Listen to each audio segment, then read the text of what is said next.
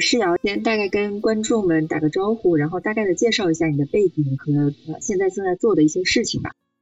各位观众大家好，然后非常高兴今天能有这个机会，然后我简单的先做一下自我介绍吧。我是成长在那个国内公立教育体系的这样一个发展路径上，然后我是上海人，我在上海读公校长大，高中其实读的是复旦附中。嗯，只不过在读复旦附中的时候，当时应该是在零七年左右，零六零七年的时候，正好是呃美国留学的一个浪潮的一个兴起的时候嘛，所以当时其实很自然产生了一个很强的去那个美国学府深造的这样一个想法，然后最后也选择走了这条道路，然后我后来就去了那个普林斯顿大学读书，然后刚录取普林斯顿大学，其实我申请的其实是工程，工程是想读计算机、人工智能。感觉和我现在做的事情可能关联度会更高一点，但是其实大学四年我辗转过好多一些方向，然后其实最后读的是哲学。嗯哲学其实读的一个很大的原因是，我感觉我感兴趣的很多问题偏理论、更抽象。然后我最早呃抱着的一个问题带到大学里面的就是，其实是想去探索人类智能这个概念吧。但是，当我发现人工智能其实算法的时候，我其实不太认可这个方向，所以我就选择了哲学去思考一些可能更深邃的关于人的灵魂思考、存在啊、意义啊这一类的一个问题。然后最后读了这个专业。然后我是在幺四年毕业之后回到国内，回到国内也是阴差阳错就开始我现在创业这条道路。然后现在创业，我做的是奇思科创的企业。然后如果说是呃，大家关注到青少年科技教育的话，在国内应该或多或少可能都会听到过我们的团队。然后我们现在主要其实是在围绕中小学生来建立比较适合培养他们创新素养的课程。嗯，想要了解一下你大概的成长环境是什么样子？有过叛逆的时候吗？你父母亲在哪些方面给你一个比较重要的影响？我母亲。我我是单亲家庭啊，我父亲在我很小时候过世了，然后他是警察，在五岁就过世，所以对他记忆很少。然后主要是我母亲带大的，然后我母亲本身对我其实影响就是非常深的。嗯，呃，我母亲她是她做股票的，做股票从九十年代就开始做。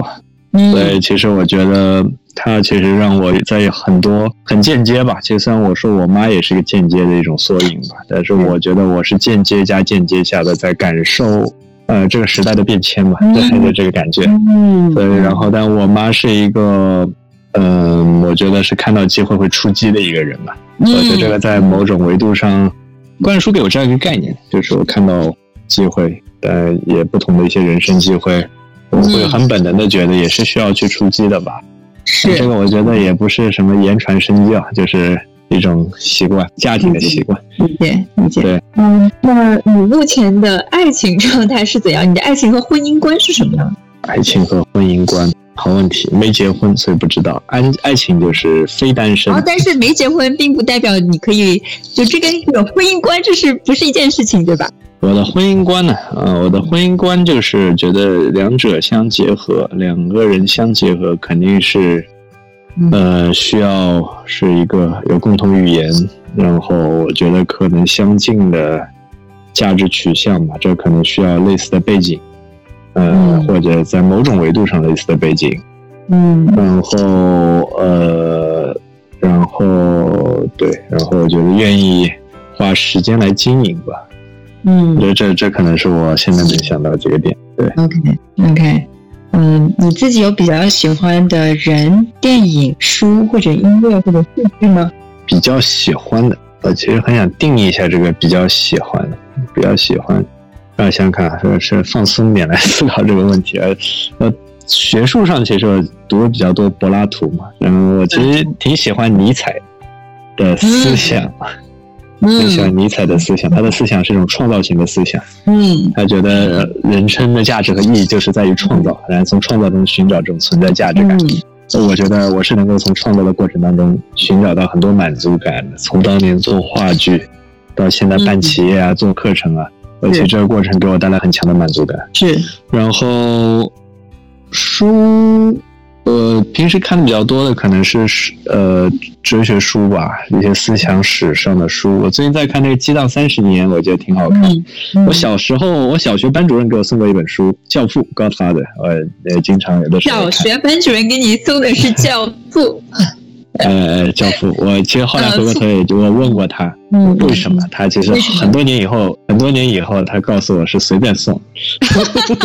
我记得我刚毕业，刚刚毕业的几年，我记得他给过我一个答案，当时我觉得这个答案是比后面这随便送个答案要如果你说是负负的班主任送给你的，我觉得还还挺有意思的。小小学班主任，小学班主任他他当时最早是跟我说，是他觉得啊，男人的品质都可以从那个教父当中给找到，然后就里面发有很多男做男人的一些品质。嗯，我觉得对对，所以教父电影啊，有的时候我也会看嘛，然后不同的维度嘛，从故事性。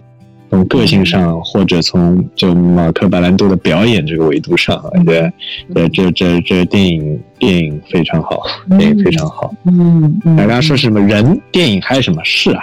嗯，人其实讲的是人。嗯，当然你你当然你讲到了尼采了，当然也可以是尼采的书，就是有有一些这样的一些人物也好，无论他是虚构的还是真实存在的或者存在过的。呃，真实存在过的 role model。role model，呃，其实非常敬佩这在中国做实业的企业家，尤其是那个在过去三二三十年里面在改革上的那个。呃，实干家，实干家的在改革和政治上的实干家，这也就是说，呃，就我们普林斯顿的校训，非官方的校训叫 “In the nation of service” 嘛，“In the service of nations”，就为国家服务。没错。就有的时候我调侃嘛，就像我现在到国内，其实就是说，在某个维度上出，有些对有不少触角，因为其实是和那个教育体系非常密切的去。呃，交流合作的嘛，是。只在这个维度上，让我其实对于中国基层，尤其是教育基层，有着其实还是比较深的感触。我觉得这个感触是是非常辛苦的。第一个就是说教育层面的，我就我随便举一个例子吧。其实我就很难想象以前，就是说我随便举江苏当中有一个非常好的学校，像里面的中层干部在期中考试的阶段，基本上每年都是要通宵的。这一点我估计，像你们听了应该都会诧异，就老师的通宵。我我我不我完全不诧异啊，我我非常能理解你你在说什么，对。对，就是说。回过头来，当然他我想说，倒不说他们辛苦啊，但我回过头来，你通过这个来看一下，我要如果要做一个校内的学校里面的任何一个改革，是是一件非常有难度的事儿。嗯，其实我们在学校里面去奉行推进这个科技创新教育的，是是在某种维度上就是一种改革了。是的，在学校里面是会要碰到一些一定的一些阻力的。尤其是在意见不是最统一的时候，有的时候我们在想，我要解决这个问题，有的时候已经焦头烂额了。在中国 国家一个更高的一个维度上，在一个时代里啊，解决一个更大维度上的挑战，我觉得这不是一个儿戏。没错，没错。这个可能我现在有个，以前可能大学的时候读书看的都是 story 故事和理论，对，现在有一些真实的感触吧。对，是是的，是的，是的，就好像我记得我刚离开新闻行业到一个企业里边去工作的时候，我深深的意识到，在新闻行业的时候，我们总是在寻找问题；，嗯，到企业开始工作的时候，就不断的在要想怎么去解决问题。嗯嗯嗯，对。最后一个环节是可能关于未来的，嗯，当然我们之前的对话里面多少涉及到一些关于未来哈。嗯，你对个人你自己的未来的想象是什么样子？然后你你的公司也好，或者对这个大环境未来的想是有一些可能是一些判断了哈。嗯，就是如果是社会层面的话，社会层面的判断就是，我觉得目前中国那个面临比较大的转型的挑战嘛，因为像那个现在中国的力量在崛起，其实跟美国必定会呃产生一个碰撞。这个碰撞的话。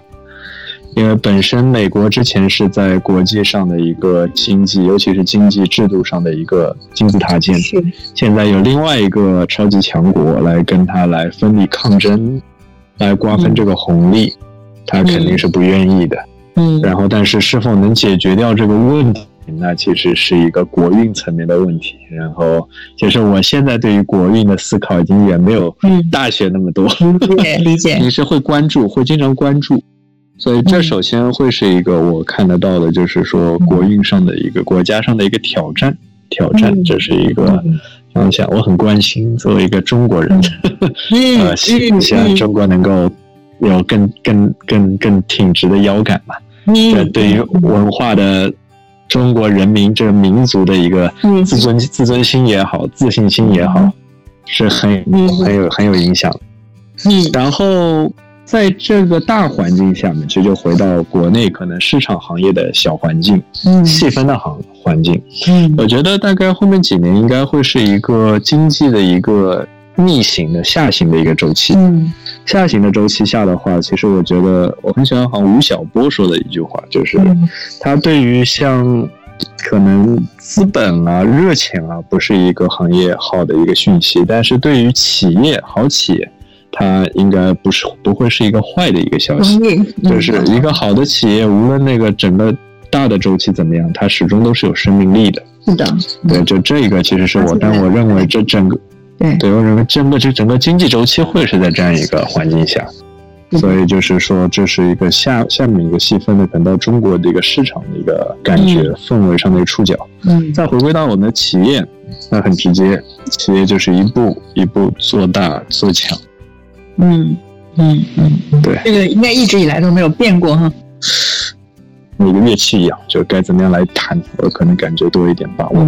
好的，嗯，那我们谢谢迷路的观众们、听众们的收听。也非常感谢顾世瑶今天晚上的时间。应该，呃，我们从嗯他在普林斯顿为什么去普林斯顿的这个阶段开始，然后在普林斯顿的一些经历，嗯，然后再到他的这个创业环境、创业中经历的各种各样的事情，嗯，我们最后又谈到了他呃一些个人层面的事情，嗯，他的家庭环境啊，或者他的这个呃个人的一些喜好，还有他未来的一些想法和规划，应该呃方方面面我们都囊括到了。那么再次谢谢诗瑶，那我们今天就到这里结束。好，谢谢各位的聆听和麋鹿的一个邀请，以及慧妮的一个主持，很高兴今天能有这个机会分享。大家晚安，再见。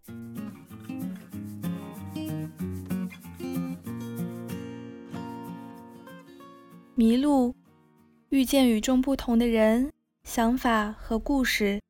谢谢你的收听。欢迎你把这个故事分享给你的朋友们，让他遇见更多的人。